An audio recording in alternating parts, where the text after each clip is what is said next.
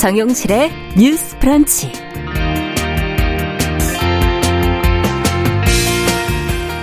안녕하십니까. 정용실입니다. 이태원 참사 희생자 유가족들이 어제 처음으로 함께 공개 기자회견을 했습니다. 이들은 정부를 상대로 이 참사 진상 규명과 진정한 사과, 그리고 유족의 소통을 위해서 노력을 해줄 것 등 여섯 가지 요구안을 발표를 했는데요.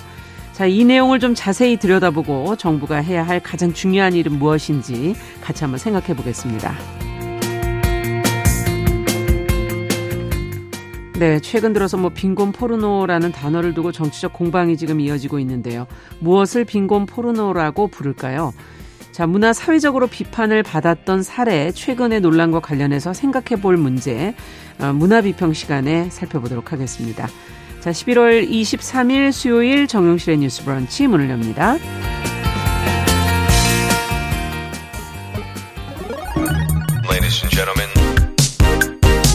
새로운 시각으로 세상을 봅니다.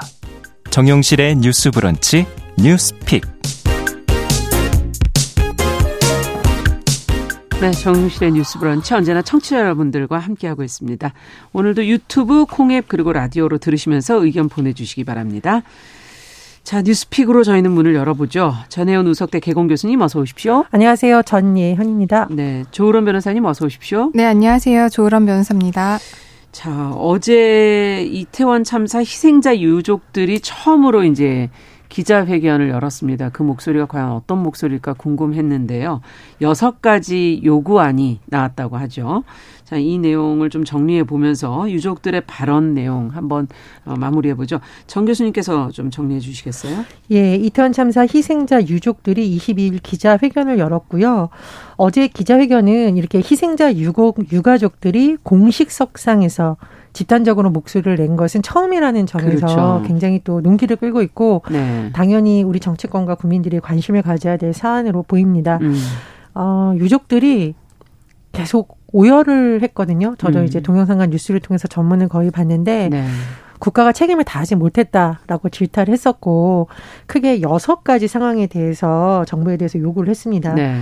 대통령과 정부의 진정한 사과, 성역 없이 엄격하고 철저한 책임 규명, 그리고 음. 피해자들의 참여를 보장하는 진상과 책임 규명, 음. 참사 피해자의 소통 보장, 인도적 조치를 피한 적극적인 지원, 음. 그리고 희생자들에 대한 온전한 기억과 추모를 위한 조치, 2차 가해 방지를 위한 입장 표명, 구체적 대책 마련 등을 요구를 음. 했습니다. 네. 어, 지금 희생자 사진이 담긴 액자 이제 주로 이제 부모님들이 자녀분들의 음. 이 사진 액자를 많이 들고 나왔고요. 또 이제 휴대폰 화면을 통해서 음. 희생자들의 얼굴을 또 이렇게 가족들이 직접 보여주면서 음. 굉장히 어, 여러 가지 발언을 했었는데 네. 어, 제가 이걸 보면서 참 안타까운 장면인데요. 희생자 부친이 음. 트라우마 이렇게 호소하다가 정신을 약간 잃은 듯한 네. 모습 그리고 유족들이 사실 처음부터 끝까지 계속 모두 한결같이 눈물을 흘려서 음. 그거를 취재하는 기자들이라든가 시민들이 또 눈물을 흘리는 음. 모습도 나왔습니다. 어쨌든 이제 이런 희생자들과 유가족들의 입장이 나온 것이고요. 지금 이제 법률 지원과 관련해서 민주사회를 위한 변호사 모임과 대한변협도 적극적인 지금 지원을 약속을 하고 있습니다. 네. 민주화를 위한 변호사 모임의 경우에는 앞으로 이렇게 어떤 법적 조치를 취할지 유족들과 협의해서 공식 발표할 예정이라고 했는데 이번 기자회견에 앞서 유족들과 이렇게 여러 음. 차례 음. 간담회를 했었다라고 이미 밝힌 바 있고요. 네. 그리고 이태원 참사 관련한 CCTV, 경찰 무전 기록 등을 보존해 달라고 법원에 이미 신청을 한 바입니다. 그리고 음. 유족들이 소송을 하기에 지원하겠다고 밝혔고요. 네. 대한 변호사 협회도 유가족 법률 지원을 담당하는 특별기구를 출범시켜서 이에 대해서 지원을 하겠다라고 밝힌 바입니다. 네. 자, 지금 여섯 가지 요구안을 하나하나 이제 짚어서 얘기를 해 주셨는데 자, 이 내용들을 보시면서 두 분께서는 어떤 부분이 가장 또 시급하다라고 생각하셨는지 전체적인 어, 느낌과 더불어서 함께 좀 정리를 해 주시죠. 네, 이태원 참사 정말 끔찍하기도 하고 음. 그냥 유족이 아닌 일반인인 저희들이 봤을 때도 너무나도 참혹을. 해서 이렇게 네. 계속 말씀을 드리면서도 마음이 계속 무거운데요. 사실 어제 기자회견을 이제 저 같은 경우도 이제 뉴스라든지 언론 보도를 음. 통해서 좀 많이 봤어요. 네. 그런데 대부분의 유족들이 거의 오열을 하시고 말씀을 잘 그렇죠. 잊지 못하는 걸 보면서 정말 음. 마음이 아프더라고요. 그 중에서도 이제 희생자 이남훈 씨의 어머니가 음. 이제 이런 말씀을 하셨는데 어떤 말씀이냐면 사망일시 추정, 사인 미상, 음. 이라고 적힌 아들의 사망 진단서를 이제 들어 보이시면서 아들이 죽은 원인을 이제는 알아야겠다라고 이제 음. 오열을 하시는 거를 보면서 아, 아직까지도 이 참사에 대해서 지금 거의 한 달이 지났는데도 사인이 미상이고 사인 음. 일시가 추정이고 사망 장소를 모른다. 이런다고 한다면 가족들 입장에서는 내 자식이 내 그렇죠. 가족이 어떻게 죽었는지 이거 원인 규명을 하지 않으면 이게 계속 마음에 사무칠 거란 그럼요. 말이죠. 그래서 이런 부분이 아직도 이루어지지 않고 있다라는 점에 너무나도 마음이 답답했고요. 음. 제가 어제 그 여섯 가지 요구안을 이제 보면서 가장 좀 눈여겨봤던 것이 여러 가지가 있겠지만 제일 마음에 와닿았던 게 피해자 참여를 보장하는 진상 규명이었습니다. 네. 이제 우리 정부 측에서는 이제 특수본 경찰에서 특수본을 만들어서 지금 행안부까지 조사를 하고 있고 예. 이제 특수본에서 경찰 수사가 뭐 다음 달 정도 이제 마무리가 되면 그 이후에는 이제 검찰 단계로 넘어가고 이제 사건 종결이 될 수 있다라는 입- 입장을 보이고 있는데 사실 피해자들 유족들이 원하는 건 그게 아니거든요. 음. 이렇게 경찰, 뭐 행안부에서 수사를 하고 검찰이 이제 그 사건에 어떻게 법적으로 어떤 원인이 있는지 처벌을 음. 누가 받아야 되는지 이렇게 책임 규명을 하는 것도 좋지만 처음부터 유족들이 참여를 하지 않는다면 음. 그리고 유족들이 참여를 하지 않아서 유족들이 알고 있는 아니면 알고 싶어 하는 그런 증거라든지 음. 이런 것들이 다 없어져 버린 이후에 유족들이 참여를 하게 된다면 예. 뭐 특수본이라든지 지금 논의가 되고 있는 국정조사에서 어떤 결론이 난다고 하더라도 음. 유족들이 납득을 할 수가 없습니다. 그렇죠. 우리가 세월호 음. 사건을 보더라도 그렇죠. 국정조사 열심히 했고 음.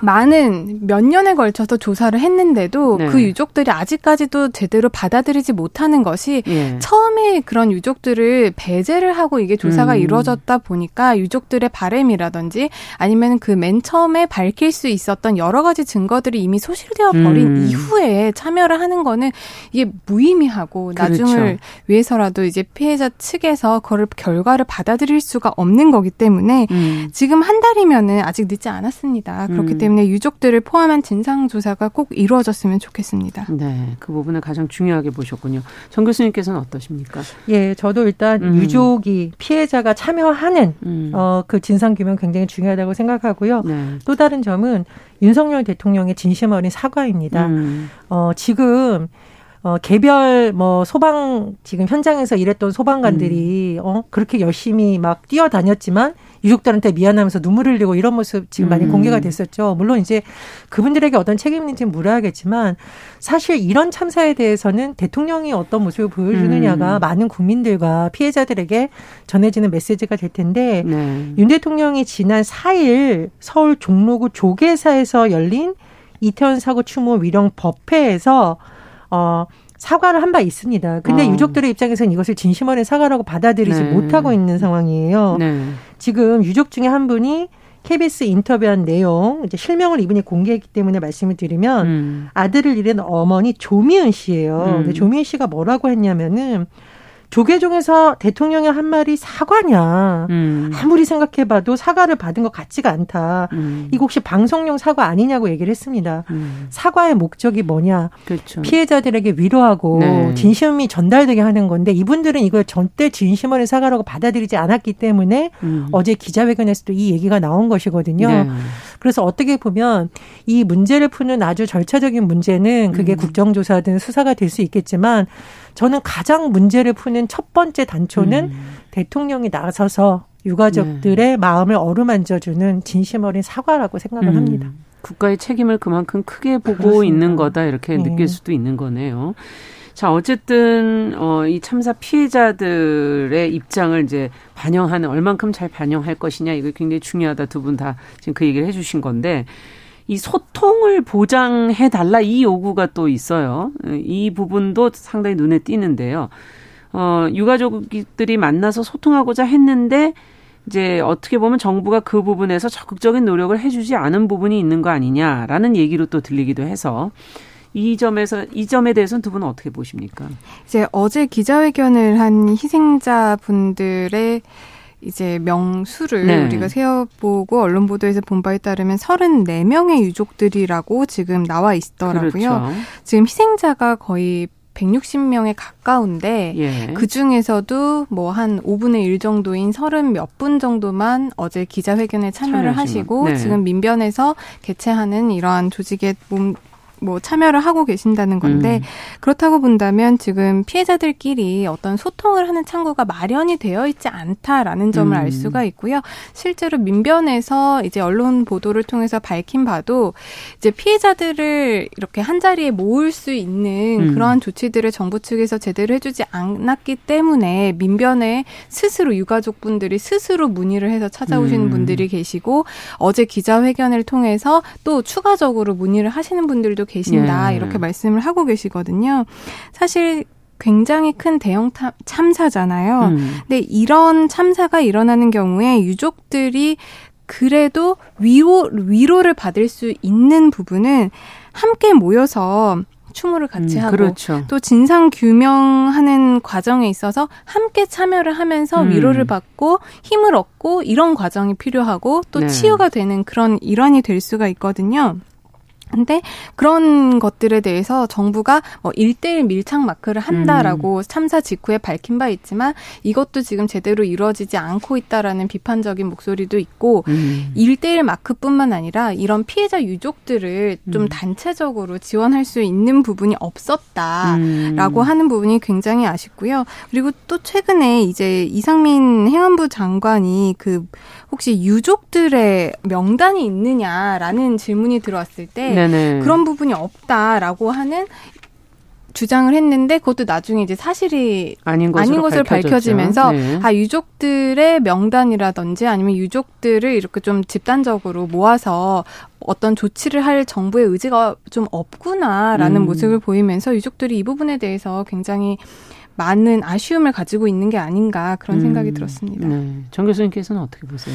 예, 유족들의 기자회견 중에 그런 내용이 나왔습니다. 음. 물론 이제 동의를 안 받고 명단 공개를 일방적으로 한 것도 그렇죠. 문제이지만 네.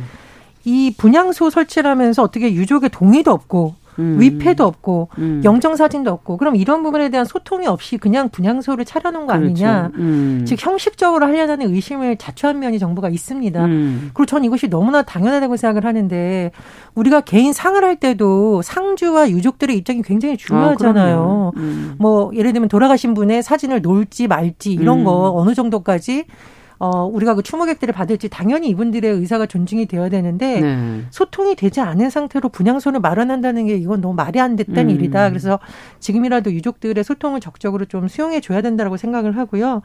아, 전 너무 안타까운 것이 이 이분들의 인터뷰 내용 중에서 음. 우리가 좀 울 시간을 달라라고 거의 절규를 하고 있거든요. 음. 물론 국가 애도 기간을 정부에서 정해서 전 국민들이 이 문제에 대해서 생각해 보려는 취지는 이해합니다만 음. 결과적으로 자 애도 기간 끝났어. 더 이상 이거는 정부의 문제가 아니고 경찰의 수사에 음. 맡길 거야라고 보여서는 안 된다는 거죠. 음. 그래서 이번 유족들의 기자회견을 계기로 정부에서도 이 희생자와 유가족들의 진심 어린 마음이 무엇인지를 좀 적극적으로 드러내는 그렇죠. 노력을 더 해야 된다고 네. 봅니다.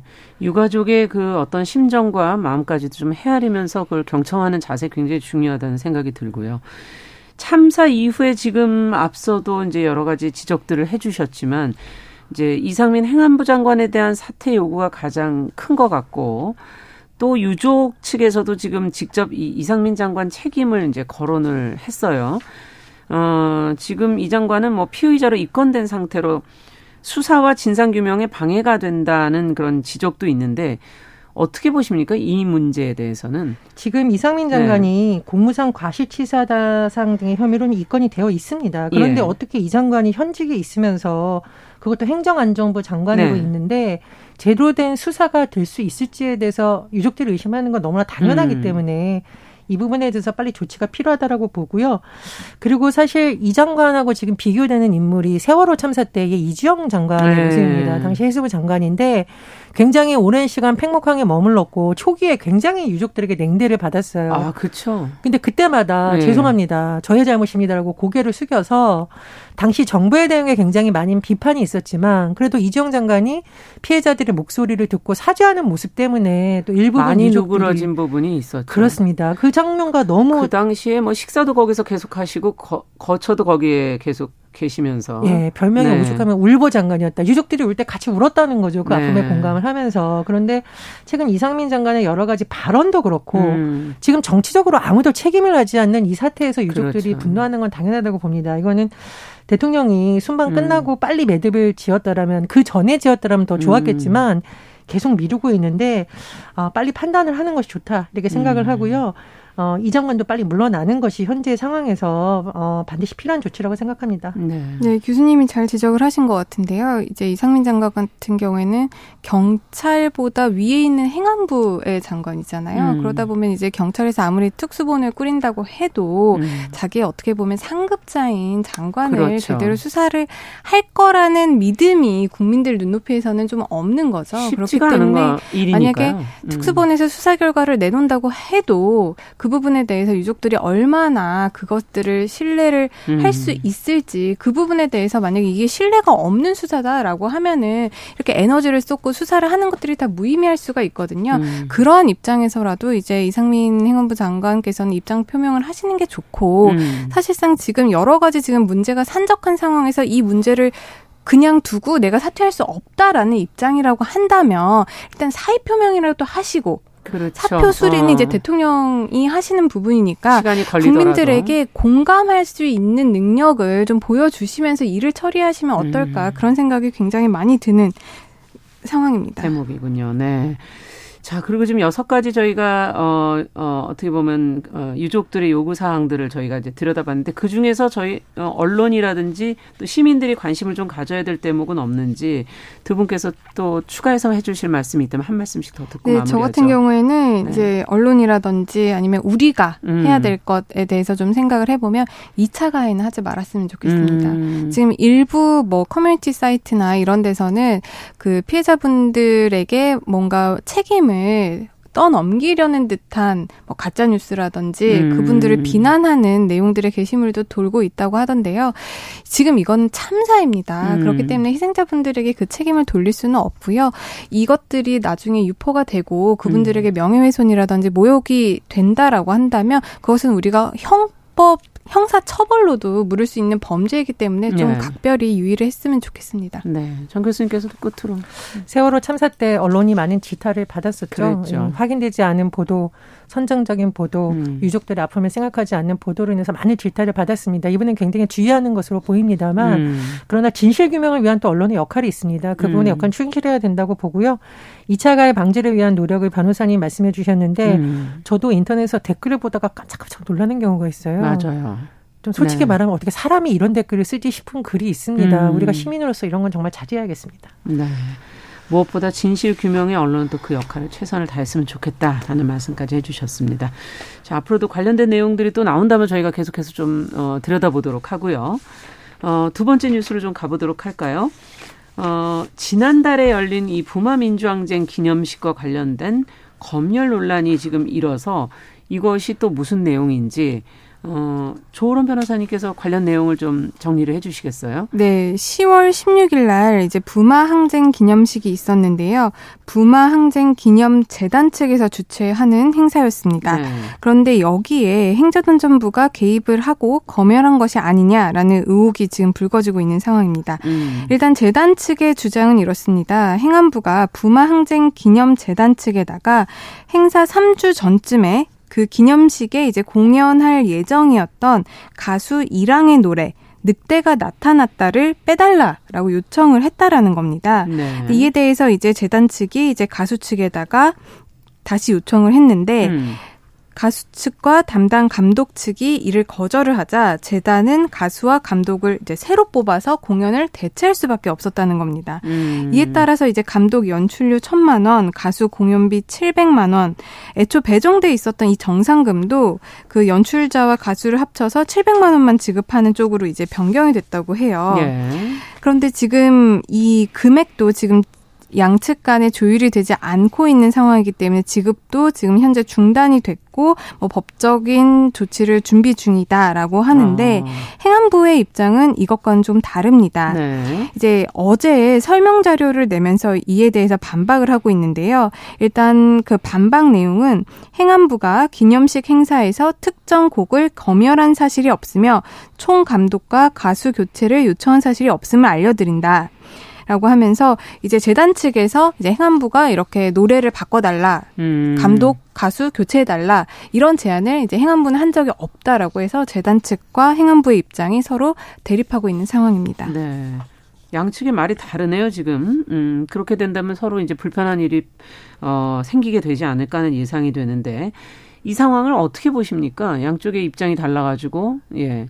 일단은 이 곡을 예. 가수나 연출가가 자의적으로 그냥 도중에 끼워 넣었다 이런 음. 문제가 될 텐데 예. 일단 JTBC 보도를 보면 음. 부마항쟁 기념 재단에서 올해 기념식에서 이 곡을 불러달라고 부탁을 했다라는 겁니다. 음. 그래서 이제 일종의 합의가 되었다고 볼 수 있는 건데 연출자와 가수가 계속 연습을 하고 있는데 공연 3주 앞두고 이거를 바꿔달라라고 요구를 했으니까 음. 저는 이게 뭐 정책 의도가 없건 굉장히 음. 예술가들의 입장에서는 어, 이게 뭐지? 압력으로 네. 받아들일 수 있는 요인이 좀 있었다라고 보고요. 예. 두 번째로 지금 행안부 관계자가 JTBC 보도를 보면 미래지향적인 밝은 느낌의 기념식이었으면 좋겠다라고 했다는데 음.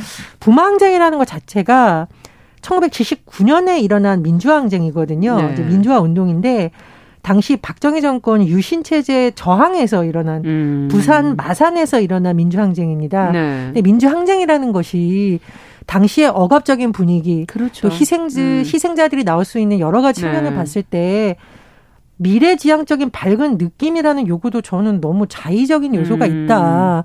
우리가 5.18 민주화운동 기념식도 밝은 미래지향적인 모습을 보여줄 수는 있지만 음. 희생자들의 입장에서는 이게 굉장히 마음 아픈 일이기 때문에 그렇죠. 일반 공연하듯이 그렇게 화기애애할 수가 없는 부분이 네, 있거든요. 네, 조심스럽죠. 예, 네. 그래서 이런 부분이 혹시 있었다면 행안부도 한번 좀 생각을 했으면 음. 좋겠고 특히 예술이라는 영역은 우리가 문서화할 수 있는 영역과는 좀 다르기 때문에 예.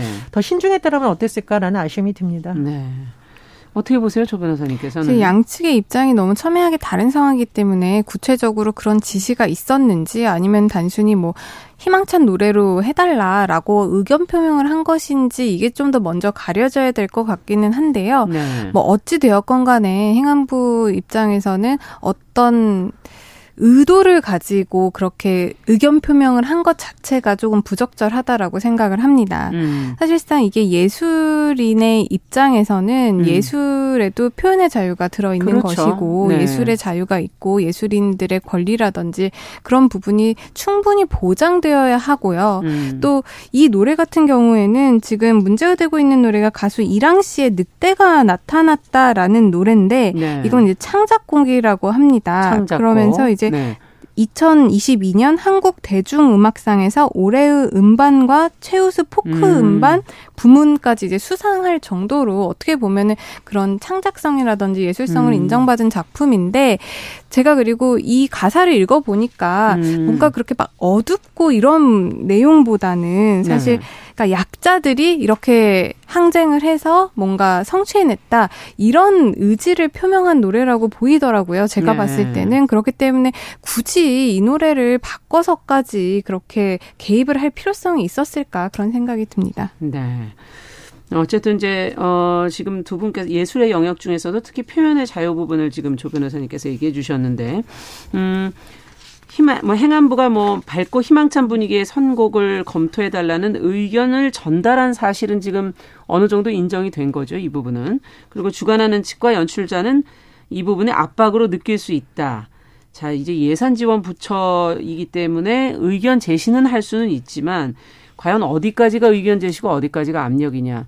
어, 앞서 얘기해 주신 것처럼 진위 여부도 좀 가려져야 될 것 같고 그 이후 저희가 좀 더 생각해야 될 문제들 지금 11시 30분부터 일부 지역 해당 지역 방송 보내드리고 저희는 뉴스피 이어서 더 이야기 나눠보도록 하겠습니다.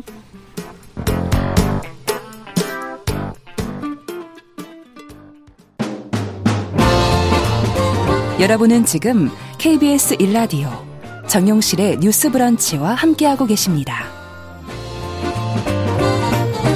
네, 저희가 지금 지난달에 열린 부마 민주항쟁 기념식과 관련된 검열 논란 어, 관련된 내용들 지금 살펴보고 있는데 어, 질문을 앞서 조금 드리기는 했는데요. 이 의견 제시와 압력 어떤 차이가 있을까요?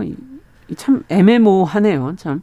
그러니까 이게 음. 우리가 똑같이 대화를 하더라도 이게 일방적이고 수직적인 대화이냐 예. 아니면 서로의 의견 교환이 되느냐는 굉장히 그 맥락을 같이 봐야 되는데 네. 제가 보기에는 출연료 지급까지 안 되는 상황이 됐다 이러면은 음. 그리고 교체가 됐다 이러면 예술가들의 입장에서는 이거는 압력이라고 볼 수가 있는 거죠. 예. 아무리 행정안전부가 그렇게 하지 않더라도 결과적으로 이분들은 피해를 본 겁니다. 음. 그렇기 때문에 이 부분은 좀 다시 한번 생각을 해봐야 되는 것 같고 두 번째로 이제 우리가 맥락이라는 것이 있잖아요. 그렇죠. 부마항쟁 기념 사업이라는 것 자체가 독재 정권에 대한 비판 의식을 담을 수밖에 없는 행사니까 음. 더더욱 혹시 정치적으로 검열이 들어오는 거 아니야라고 예술가들이 생각을 할 수가 있어요. 음. 그래서 그런 부분에 대한 소통이 굉장히 원활하게 됐더라면 음. 이렇게 되진 않았을 거라는 아쉬움이 굉장히 들고 그리고 이랑 씨가 예전에 모 신문에 기고한 칼럼에서 예, 예. 지금 늑대가 나타났다는 노래가 행진하면서 힘차게 따라 부를 수 있는 노래를 만들고 싶었다고 밝힌 바가 있습니다. 예. 그렇다면 예술가가 이런 의도를 갖고 이런 걸 선정했다라는 의도도 좀 충분히 음. 들어줬어야 되는 거 아니라는 아쉬움이 음. 있네요. 네. 네. 저, 네. 네. 저 같은 경우에는 그 이게 권위적이었냐, 일방적이었냐, 음. 자의적인 개입이었냐, 음. 이 부분을 판단함에 있어서 가장 중요한 요소는 그 당사자들의 관계가 수직적이냐, 음. 아니면 수평적이냐 그렇죠. 이 구조에서 우리가 제일 먼저 느낄 수 있을 것 같아요. 음. 수직적인 상황이라면 내가 그 말을 들어야 되고 내가 거, 거기가 갑이고 내가 을인 입장. 음. 특히 이거 관련해서는 이제 재단 측이 행안부에서 예산을 지급받는 쪽이잖아요. 그렇죠. 그럼 이건 수평적인 구조라고 볼 수가 없거든요. 네. 그러면은 이 부분에서 어떤 의견 교환보다는 의견이 지시사항으로 느껴질 수가 있고 그러한 상황, 그런 구조적인 것을 우리가 생각을 해본다면 음. 행안부에서 의견을 개진하거나 의견을 제시할 때도 좀 더 조심했어야 되지 않을까 그런 생각이 듭니다. 그러네요. 자, 그렇다면은 이제 앞서 잠시 이제 조 변호사님께서 이제 어 예술가의 어떤 창작의 자유 부분을 또 표현의 자유 부분을 얘기를 해 주셨는데 그 부분에 대해서는 어떻게 보십니까? 두 분께서는. 네, 저는 이제 음. 윤석열 정부에서 논란이 됐던 사안이 이거 하나뿐만 아니잖아요. 네. 최근에 시끌시끌했던 저희도 그, 방송을 네, 했었죠. 풍자 애니메이션 네. 윤석열차 논란도 이미 음. 있었던 데다가 또 이런 논란도 있고 음. 최근에 뭐 성평등에 대한 용어라든가 네. 성소수자에 대해서 뭐 음. 삭제한다는 논란 이런 것이 다 맞물리다 보니 문화예술계 입장에서는 이거 현 정부에서 블랙리스트가 다시 부활하는 거 아니냐라는 음. 의심을 가질 수밖에 없는 여러 가지 상황이 있는 것 같습니다. 그래서 네. 그런 부분에 대해서 정부에서 적, 더 적극적으로 소통을 하고 전 그런 이런 오해 불러일으킬 수 있는 일은 좀 안 했으면 좋겠습니다. 부처에서. 예. 가뜩이나 지금 국민들이 분열되어 있다라는 우려가 많은데 음. 굳이 부처가 나서서 이랬어야 됐을까라는 아쉬움이 있네요. 네. 네, 블랙리스트 관련해서 우리가 지금 다시 기억을 해야 될 게 현재까지 블랙리스트 사건 때문에 국가 배상이 인정된 액수까지 67억 원 정도가 이미 확정이 거의 돼 있는 상황이에요. 아, 블랙리스트는 예술인들의 자유라든지 권리를 침해한 음. 불법 행위이기 때문에 법원에서도 국가 배상을 인정한 거죠. 그렇기 때문에 예술 영역에 있어서는 정치적인 개입이 최소화돼야 된다. 하지 되지 말아야 된다라는 것들을 우리가 거군요, 다시 한번 지금. 기억을 해야 될것 음. 같고요. 안 그러면 이런 일들이 계속 반복될 것 같고요. 또 윤석열 정부가 처음에 내세웠던 예술 부분에 있어서 지원은 하되 간섭은 하지 않겠다. 음. 이런 문화 정책의 기조가 계속해서 유지가 되었으면 좋겠습니다. 네. 알겠습니다. 자, 뉴스픽 오늘 여기까지 말씀 듣겠습니다. 조으론 변호사, 전혜영 교수 두 분과 함께 했습니다. 말씀 잘 들었습니다. 감사합니다. 감사합니다. 감사합니다. 남성의 입장에서 여성의 입장을 이해하는 그래서 사실 이 역지사지의 태도가 한국 사회로 지금 필요한 것이 아닌가. 그 어떤 사람들은 삼루에서 태어났으면서 자신이 삼루타를 친 것처럼 생각하며 살아간다라는 음. 말이 있어요. 하충이다, 이충이다. 이거는 네. 순전히 사람의 그 아. 잣대로 이야기를 하는 거예요. 음. 곤충이 우리 사람보다 몇 억 년 먼저 지구에 나왔거든요. 세상을 보는 따뜻한 시선. 정용실의 뉴스 브런치. 네, 정용실의 뉴스 브런치 듣고 계신 지금 시각 11시 35분 향해 가고 있습니다. 자, 이번에는 대중매체와 사회문화 현상을 좀 깊고 까칠하게 들여다보도록 하죠. 손희정의 문화비평 시간입니다. 손희정 문화평론가 어서 오십시오. 네, 안녕하세요. 자, 오늘은 뭐 빈곤 포르노라는 말이 최근에 많이 화제가 되고 있어서 여러 오해를 또 낳고 있기 때문에 이 의미부터 좀 제대로 알고 가자. 네. 오늘 좀 이 관련된 내용을 좀 자세히 좀 들여다보자고 하셨는데요. 네, 그렇습니다. 음. 어, 빈곤 포르노라는 말의 사전적인 정의부터 좀 말씀을 드리자면 네. 이렇습니다. 네. 빈곤 포르노란 모금을 유도하기 위해 공경에 처한 이들의 상황을 자극적으로 묘사해서 동정심을 일으키는 영상이나 사진, 글 등을 말합니다. 네. 비슷한 말로는 뭐 개발 포르노, 기근 포르노 같은 단어들이 있습니다. 개발 포르노, 네. 기, 기근, 기근 포르노. 기근 포르노. 어, 네. 네. 또 설명을 좀 더 해주시죠. 네. 네. 왜 이런 말이 나오게 됐는가를 좀 배경을 볼 필요가 있을 텐데요. 음. 이런 빈곤 포르노 자체는 빈곤과 피후, 피후원국에 대한 잘못된 고정관념을 불러일으키고 영상을 자극적으로 아. 연출하는 과정에서 출연자의 인권을 유린하는 문제가 생기고 있기 때문에 예. 지속적인 비판의 대상이 되어 왔는데요. 예. 이런 빈곤 포르노라는 말 자체가 등장을 한 건 1990년대 말인 것으로 알려져 있지만 음. 이런 식의 이제 캠페인이 있잖아요. 딱 들으시면 뭔지 눈에 다 서운하게 떠오르실 것 같거든요. 예. 이런 캠페인 경향에 대한 비판 자체는 자선 캠페인의 황금기라고 불렸었던 1980년대부터 적극적으로 등장을 좀 했었습니다. 그랬나요? 어떤 네. 거였죠, 그 당시엔? 그래서 뭐 이제 아주 마른 아프리카의 음. 아이가 누워 있는데 거기 위에 이제 파리가 막 떼들이 아, 붙어 있다든지 네, 기억이 나네요. 네, 뭐 소구유에 있는 어떤 이제 여물을 아이들이 이게 긁어 먹고 있는 모습을 아. 보인다든지 이런 식의 캠페인이 말하자면 빅히트를 치면서 많은 단체들이 너도 나도 엄청났었죠. 네, 이런 것들을 이제 홍보하고 음. 기금을 모으고 이런 일들이 벌어지기 시작했었던 건데요. 의도는 물론 매우 좋았겠지만 음. 그 이후에 이 후에 등장한 어떤 효과들이 문제가 있다라는 비판이 이제 나오기 시작을 했었던 겁니다. 음. 그래서 덴마크의 한 원조 단체 대표인 외르겐 리스너라는 사람이 있었는데요. 네. 이 사람이 이미 1981년에 굶주리는 어린이들의 이미지를 모금 캠페인에 사용하는 것을 비판하면서 사회적 포르노라는 말을 쓴 적이 있거든요. 음. 그 사람이 그 말을 썼던 글 제목이 뭐였냐면 불행을 파는 사람들이라는 제목이었습니다. 아. 근데 이 글에서 그가 포르노에 대해서 이렇게 규정을 해요. 관련된 사람들에 대한 존경과 경검함이 없이 인간의 육체와 영혼을 벌거벗은 상태로 전시하는 것. 이게 음. 바로 포르노고 굶어서 배가 부풀어 오른 아이들을 광고에 공개하는 것 그것이 바로 포르노다 이런 음. 이야기를 하거든요. 그래서 이제 이때부터 조금씩 문제 의식이 있었고 또 이런 캠페인이 많았다라고 음. 볼수 있을 텐데요. 그렇군요. 요 시기에 최대로 히트했던 캠페인이 뭐였냐면 네. 바로 We Are the World 캠페인이었습니다. 노래 아니에요? 네, We Are the World 예. 하는 게 음반인데 모든 가수들이 뭐 같이 그때 같이 불렀었던 네. 이게 전 세계적으로 방송이 네. 되면서 돈을 많이 모았었는데 이거 자체가 소말리아 대기근을 돕기 위한 캠페인으로 시작된 쇼였었거든요. 네. 근데 이 캠페인에 영향을 줬었던 직전에 서도 어떤 캠페인이 있었는데 네. 그 캠페인 제목은 그들은 지금 이 크리스마스라는 걸 아나요? 라는 캠페인이었습니다. 어. 연예인들 1세기 연예인들이 동참을 해서 아프리카를 돕자 뭐 이런 식의 얘기를 했었던 건데 네. 크리스마스라는 걸 아나요? 라는 표현에서도 보실 수 있는 것처럼 1세기 기독교 국가에서 3세기 비문명국을 돕는다라는 어떤 시혜적인 음. 이제 분위기가 어, 담겨져 있는 캠페인이었다는 게 문제적이었던 데다가 음. 이게 또 이제 소말리아라는 아주 특정 국가의 특정한 상황 때문에 벌어진 기근을 어. 돕자라고 하는 거였는데 사실 많은 분들이 이때 아프리카의 어떤 나라를 도왔는지 기억 못 하시거든요. 아, 전혀 못 하겠네요. 그냥 소말리아는 고로 아프리카 대륙이 되면서 아프리카는 빈곤한 대륙이라는 이미지 아. 자체가 전 세계적으로 만들어져 버린 이제 부분들이 있었던 거죠. 그랬겠네요. 캠페인이 너무 큰 캠페인이었기 큰 때문에. 인기를 끌기도 네. 했었고요. 근데 게다가 이게 당시에 소말리아 대기근이라고 하는 게 엄청난 흉년이 들어서 아. 어떤 자연적인 조건, 그러니까 자연적인 재해였던 부분이 있었고 예.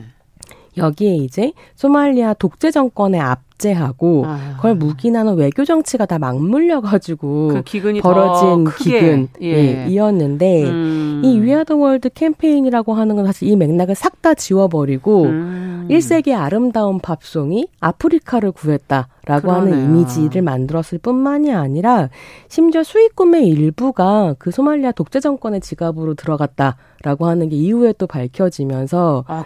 사실 이 돈이 어떻게 쓰이고 있는가에 그러니까 소말리아로 갔는데 그게 그 네. 어, 독재 정권으로 간 거군요. 한 부분도 있었던 아. 거죠. 그래서 사실 이런 식의 이제 후원 행위가 돈을 내고 나면 관심을 음. 끊게 만드는 부분이 있다. 같은 것들 좀 두루 살펴볼 수 있는 케이스이기도 했습니다. 그러네요. 캠페인이라는 게 정말 그 당시에는 굉장히 많은 분들이 참여하고 막 하지만 끝나면 또 난 할 일 다 했어. 음. 이런 느낌을 또 주는 것도 사실이군요. 네.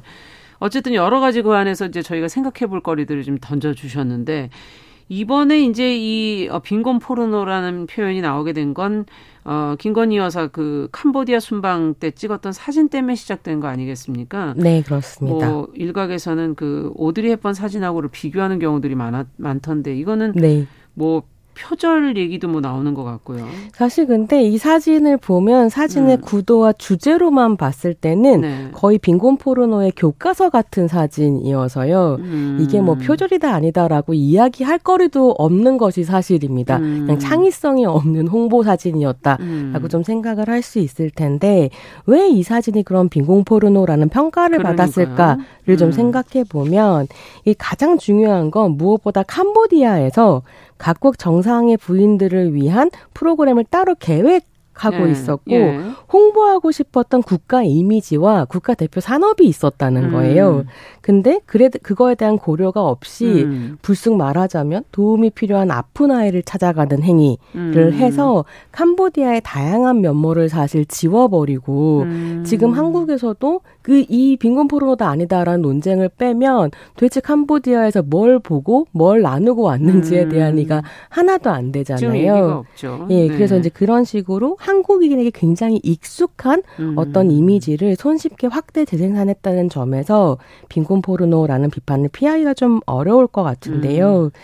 이게 이제 빈곤 포르노를 비판하는 사람들이 한 3, 40년 비판을 해온 거잖아요. 네. 이 시간 안에서 가지고 있는 가장 큰 문제의식 네. 중에 하나가 뭐냐면 이 3세계의 빈곤 자체가 1세계의 제국주의적인 확장으로부터 음. 비롯되었고 식민지 수탈부터 시작되는 일이니까요. 그렇죠. 비롯되었고 여전히 불공정한 무역 구조 안에서 음. 강화되고 재생산되고 있다는 점을 음. 제일 크게 비판하거든요. 그래서 제일 많이 이야기되는 예가 뭐냐면 뭐냐면 커피 산업입니다. 음. 그러니까 이 커피라는 작물 자체가 끊임없이 아프리카 땅을 척박하게 만들어서 다른 농사를 어렵게 아. 하고요. 그래서 자급과 자족을 어렵게 하는 부분이 있는데 어. 이 글로벌 경제 안에서 북반구의 선진국들이 네. 끊임없이 남반구의 국가들을 커피 생산국에 머물도록 만든다는 거죠. 음. 물론 3세계 국가에서도 커피를 판매하면 돈을 벌 수 있기 때문에 그걸 동참하고 그렇죠. 있지만 근데 문제는 뭐냐면 이 커피 생산국들이 커피 판매를 통해서 네. 경제 발전을 이루고 자립이 가능해지면 아무 문제가 없는데 음. 이 글, 부, 불공정한 무역 구조 안에서 엄청난 수탈이 벌어지면서 현실이 그렇지 않다는 음. 거죠. 무엇보다 커피 생산에 종사하는 노동자들이 먹고 살 수 있는 정당한 임금을 받지 못하는 경우들이 음. 있어서 커피를 이제 수확을 해서 판매해서 음. 제가 마실 때까지 이 수익이 100이라고 하면 음. 99%를 1세기의 유통산업이 가져가고 1%를 노동자들이 나눠 가지거든요. 네. 그러니까 엄청난 불공정한 상태를 그러네요. 그대로 음. 두면서 음. 여기에서 이제 생기는 빈곤을 우리가 이제 번 돈으로 또 갖다 전화 하나 걸어서 뭐 음. 뭐 3천 원 간다. 어, 난 할일 음. 했다라고 생각하는 게 음. 나쁘다라는 생각을 뭐 할수 한동안은 면허도 뭐 그런 식으로 들여다보기도 하고 저희가 그렇죠. 이제 많이 입고 입고 쓰는 물론 생활용품들이 이제 그런 경우들이 많은데 그래서 이제 공정무역에 대한 그렇죠. 필요 같은 것들이 나오는데 네. 이런 공정무역을 불가능하게 하는 문화적인 장치로서 사실 이런 구호 산업에 대한 비판 음. 같은 것들도 있거든요. 거거든요. 네. 음. 자, 그러면 오드리 헵번은 그 당시에 어떤 활동을 한 거예요, 그러면?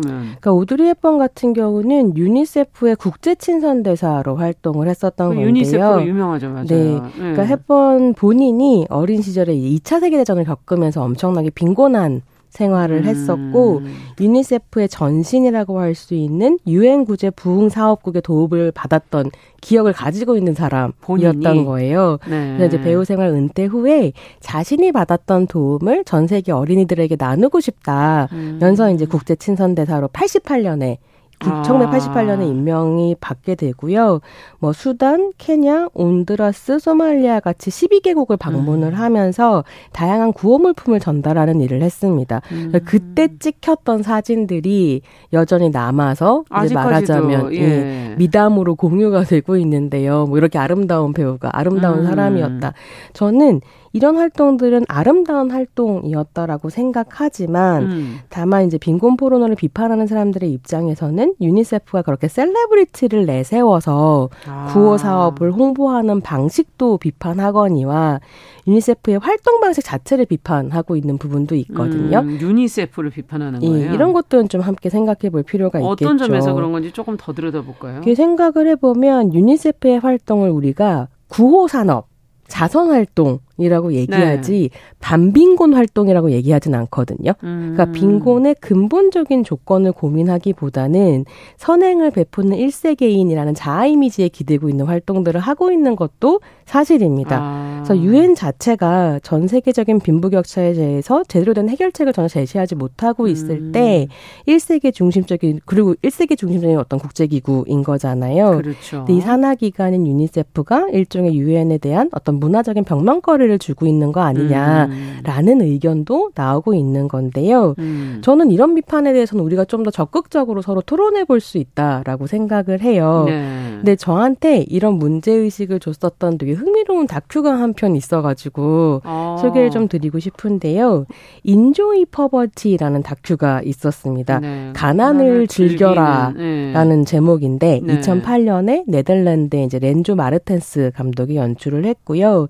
이 감독이 요 시기에 이제 빈곤 포르노에 대한 비판이 막 커질 때 뭘 하냐면 예. 카메라를 들고 아프리카 콩고로 가요. 음. 그래서 거기서 뭘 발견하냐면 콩고에서 커피만큼이나 수익성이 있는 천연 자원이 빈곤의 이미지 라는 걸 발견하거든요. 그러니까 무슨 말이냐면 수많은 일세계 사람들, 그러니까 구호단체 사람들, 광고 만드는 사람들, 사진 작가들, 아. 기자들이 아프리카로 몰려와서 가난한 아프리카인이라는 이미지의 사진을 막 찍어다가 엄청난 돈을 번다는 거예요. 아. 그러면서 왜 가난한 콩고인의 사진을 찍어서 거기에 유니세프란 로고를 찍어가지고 음. 세상한테 판매하느냐, 유니세프의 상품인 것처럼 음. 이런 질문들을 하죠. 그래서 그 사진이 세계를 돌면서 구호기금이 막 유니세프로 들어오면 음. 그 중에 엄청나게 많은 돈이 유니세프에서 일하는 사람들의 인건비와 유니세프 유지비 홍보비에 들어간다는 거예요. 또 그 사진 찍으러 또 간다는 얘기네요. 네, 그런 거죠. 건? 계속 그렇게 홍보비로 사용하고 아. 결과적으로는 그 돈의 많은 부분은 다시 1세계가 벌고 있고 1세계 아. 내부에서 굴러가는 산업이라는 얘기를 합니다. 일부만 간다 이거예요. 음. 그러면은 기, 기금으로 그렇죠. 네. 실생활 도와주는 데는 되게 조금만 가게 되고 그래 그러면서 이 마르텐스란 감독이 뭘 하냐면 콩고 사람들한테 사진기를 줘요. 아. 사진기를 주면서 네가 가난한 너의 모습은 네 자원이니까 네가 그 사진 찍어가지고 일세계에다 팔아라 막 이런 얘기 하거든요. 아. 근데 진짜 재밌는 건 뭐냐면 1세기에 이름 있는 사진 작가가 찍은 사진은 수백 달러에 팔리는데요. 예. 뭐더 타임이라든가 가디언스 이런 데 수백 달러에 팔리는 거죠. 진짜 유명한 기자들이 많잖아요. 예. 사진 근데 기자들이. 콩고 예. 사람이 직접 자기 사진을 찍어서 1세기 신문사에 가서 팔려고 하는데 아무도 사주지 않습니다. 심지어 그, 기, 그, 거기에 이제 아프리카에 있는 아. 그 사옥 같은 게 있겠잖아요. 예. 사무실? 거기에 들어가지도 못하는 거죠. 그러면서 도대체 이 빈곤이라고 하는 자원은 누가 착취하고 있는가?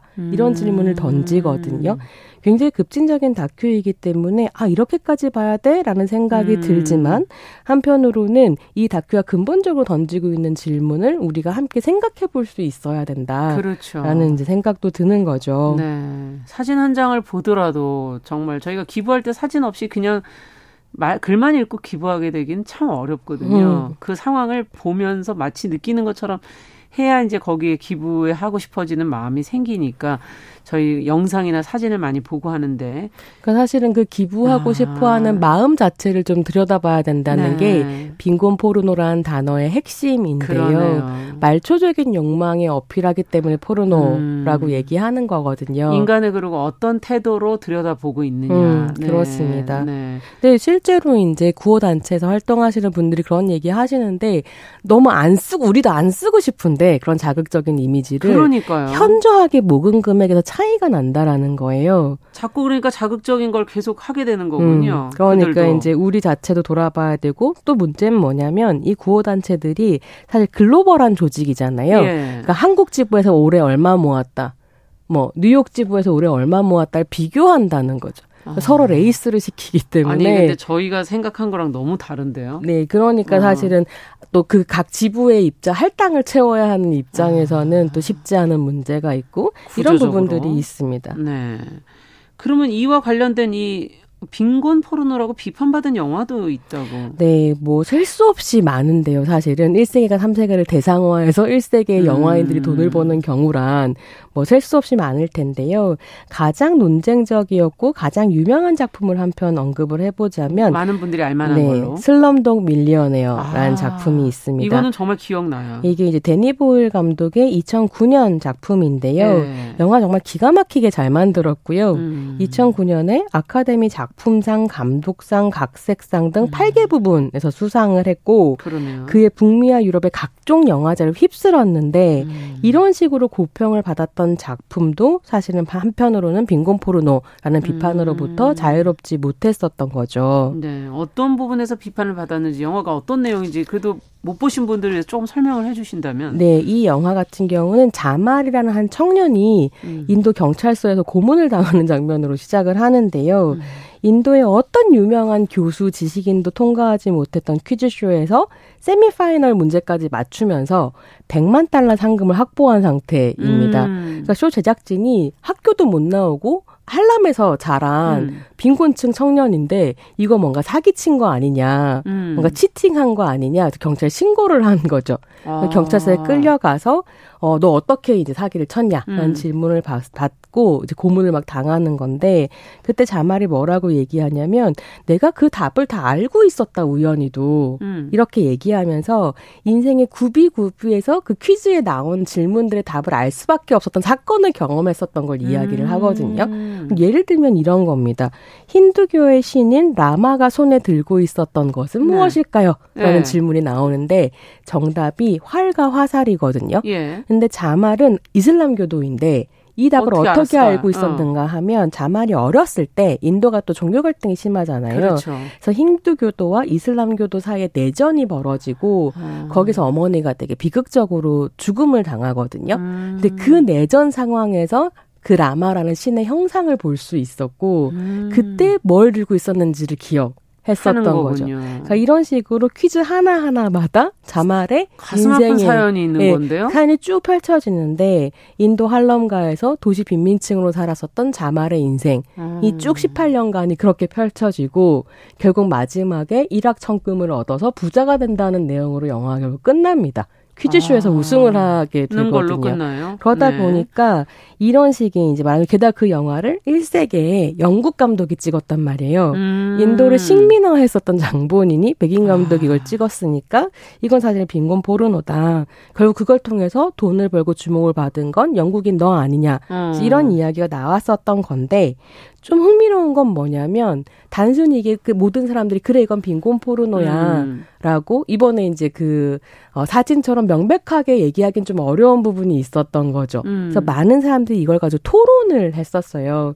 어, 빈곤 포르노라는 사람도 있었고 사실 이제 인도의 영화 산업이 굉장히 유명해서 발리우드라는 그렇죠. 게 있는데 음. 이 발리우드는 상류층의 사람들의 삶만 그리고 있을 때 이 영국 감독이 진짜 우리 얘기를 그려줬다. 라고 얘기하는 인도인들도 음. 있었던 거죠. 그렇군요. 근데 제가 이 작품을 꼭 오늘 소개해드리고 싶었던 건 뭐냐면 무엇이 빈곤 포르노냐 아니냐는 사람마다 입장이 굉장히 다를 수 있고 음. 우리가 그것에 대해서 토론하면서 음. 이 구호 산업에 대해서 뭘 더 좀더 생각해 볼 것인가 그러네요. 근본적으로 어떤 걸 고민해 볼 것인가라고 음. 하는 의미망이 확대가 되는 것이 저는 이 사건의 의미라고 생각하거든요. 네. 근데 이걸 정치계에서 아니 그럼 뭐 김혜자랑 정우성도 포르노 배우란 말이냐라는 식으로 음. 담론의 수준을 완전히 납작하게 만들어 버려서 음. 우리가 이걸 토론할 수가 없는 거잖아요. 네. 이 자리에서도 빈곤 포르노의 사전적 의미부터 다시 얘기하게 만든다라고 예. 하는 게 한국 정치의 어떤 수준 아닌가? 음. 그러니까 토론과 담론과 논쟁을 가능하게 하는 수준이 아니라 모든 걸 탈정치화 시켜서 음. 정쟁화하는 데만 몰두하고 있을 때 네. 한국 정 정치 의 수준을 도대체 누가 책임질 수 있을 것인가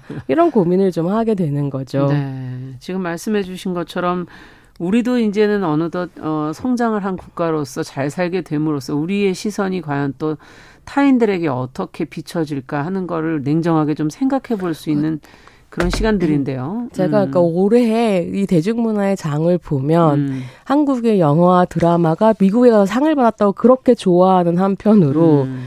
이렇게 다른 나 우리가 보기에 뭐 좀 덜 잘 산다라고 생각하는 음, 나라의 어, 빈곤의 음. 이미지를 이렇게 영부인께서 나서서 확대 재생산하는 나라의 음. 수준이라는 음. 것이 굉장히 속이 상하고 수치스럽습니다. 네, 마지막으로 정리를 좀 해보죠. 음. 네, 그래서 사실은 이제 이 빈곤 포르노에 대한 문제 의식이 굉장히 오랫동안 있어 왔기 때문에 음. 예컨대 뭐 국제개발협력 민간협의회 KCOC 음. 같은 곳에서는 이미 2010년대 중반에 아동 권리 보호를 위한 미디어 가이드라인 같은 걸 발표를 하고 이렇게 하면 안 된다라고 굉장히 실리에까지 음. 들어가면 잘 정리해 놓은 책자 같은 것들이 있거든요. 예. 그래서 함께 이런 것들을 좀 보고 우리가 어떤 태도를 가져야 그러네요. 할 것인가 얘기를 좀 찬찬히. 뭐, 네. 어, 비단 언론도 미디어들도 다 같이 조심해야 될 부분이 아닐까 그런 생각이 들기도 하네요. 네, 네. 그렇습니다. 자, 손희정의 문화비평 오늘은 빈곤 포르노에 관해서 우리가 생각해야 될 부분들 같이 한번 이야기 나눠봤습니다. 말씀 잘 들었습니다. 감사합니다. 네, 감사합니다. 자, 정용실의 뉴스 브런치 수요일 순서도 여기서 같이 인사드리겠습니다. 저는 내일 오전 11시 5분에 다시 뵙겠습니다. 안녕히 계십시오. 哦。